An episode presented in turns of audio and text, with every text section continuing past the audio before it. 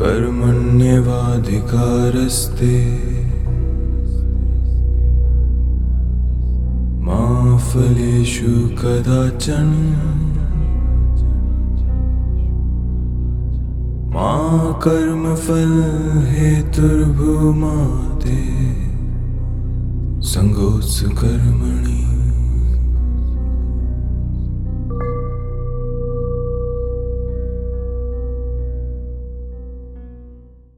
Jai Shri Krishna.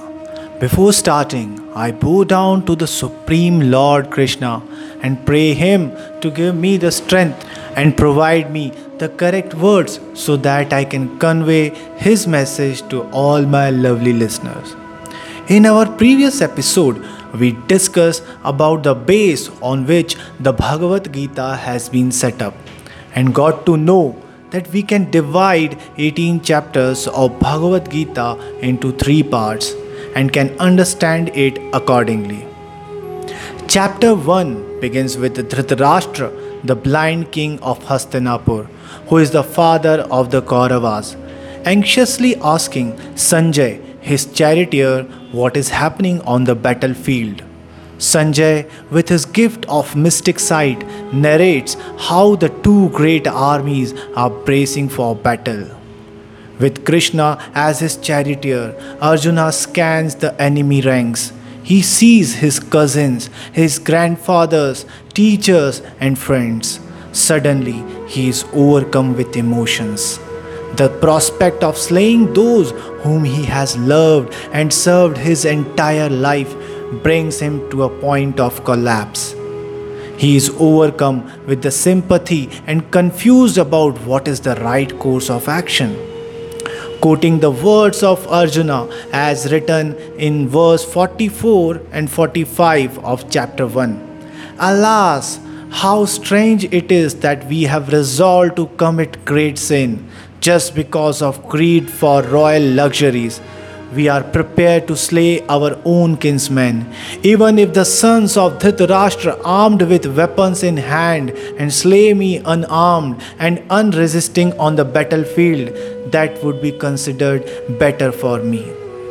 Krishna keeps silent for the whole chapter while Arjuna spills out his thoughts. Eventually, from emotional exhaustion, Arjuna surrenders to him in helplessness. Krishna now leaves behind the guise of a charioteer and friend and assumes the role of spiritual master.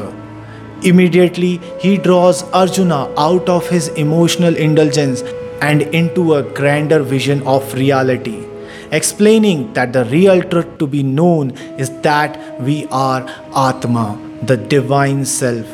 This self, Atma, is eternal, untouched by the physical elements aloof from this material existence. Quoting the words of Krishna in the verse 2.20 The soul never takes birth and never dies at any time, nor does it come into being again when the body is created. The soul is birthless, eternal, imperishable, and timeless, and is never destroyed when the body is destroyed. He continued, whether in childhood or old age, the Atma is unchanging. Just as we change clothes every day, the Atma too sheds and adorns new bodies. Every life is just one story in the Atma's journey. Arjuna has been made aware that beyond the body and mind there is a deeper reality, which is who we truly are. Krishna describes his philosophy of identifying with the Atma as Sankhya, which means analysis, which means an analysis. By analyzing reality, we can come to the conclusion that there is the world which is made up of physical elements, but distinct from this, there is the eternal divine Atma while stressing this higher knowledge, Krishna also points out practical guidance. What is dharma? Fundamentally, Arjuna is a Kshatriya or a warrior. His role in society is to stand and protect righteousness. His dharma or duty, therefore, is not to run away from his responsibility, but to rise and meet the need of the situation.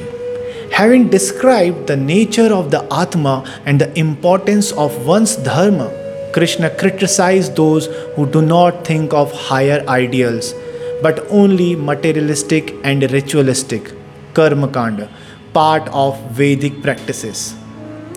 The point of Krishna makes is that those who make religion to enjoy pleasures in the afterlife lack wisdom. Life and spiritual pursuit should be used to transcend material pleasures, not to revel in it in another life. Detachment as well as the performance of one's righteous duty provides the foundation for one of the most important ideas in the whole Gita Karma Yoga. Chapter 2, verse 47 says, You certainly have the right for prescribed activities, but never at any time in their results. You should never be motivated by the results of the actions, nor should there be any attachment in not doing or your prescribed activities. This is the essence of Karma Yoga that we should act in the world without attachment to the results of those actions. This requires one to master the senses. Like a tortoise that withdraws its limbs we need to withdraw our attention away from the outside world.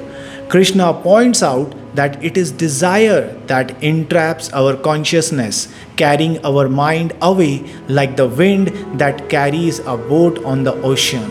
We have to remove this sense of I and mine and thereby center ourselves within. But going within doesn't mean giving up on acting in the world. Krishna explains that action is life itself. We cannot escape it. Even to maintain our body, we need to act. Our very breathing is action itself. Karma Yoga is all about being in the world but not of it. It is not about external renunciation but the internal renunciation of desires. But the question of Arjuna was that if we are detached without any desire, why would we act at all? Krishna says, the true karma yogi is set beyond any selfish motive. He acts not for his gain but for the welfare of the world, or as the Gita puts it, Lok Sangraha. This unconditional selfless action, untainted by the ego. Krishna points out to Arjuna that even he himself has nothing to gain. He has no desires, but yet he acts not for himself but for the benefit of others. The ignorant individuals, deluded by their sense of I and mine, believe that they are acting. But a true karma yogi sees the reality that all actions takes place in the realm of nature and the self the Atma is not touched by any of it. Desire is the obstacle to seeing this. It blinds our vision like a smoke from a fire. Desire invades our senses, mind, and the intellect. The goal is to master ourselves through yoga. Dear listeners, we stop here in this episode. This was part 1 of the summary of chapter 1 to chapter 6. We will continue with the same in next episode, part 2 of the summary of chapter 1 to chapter 6 of Bhagavad Gita. Till then, stay safe, stay healthy, and keep remembering the holy name. Hare Krishna.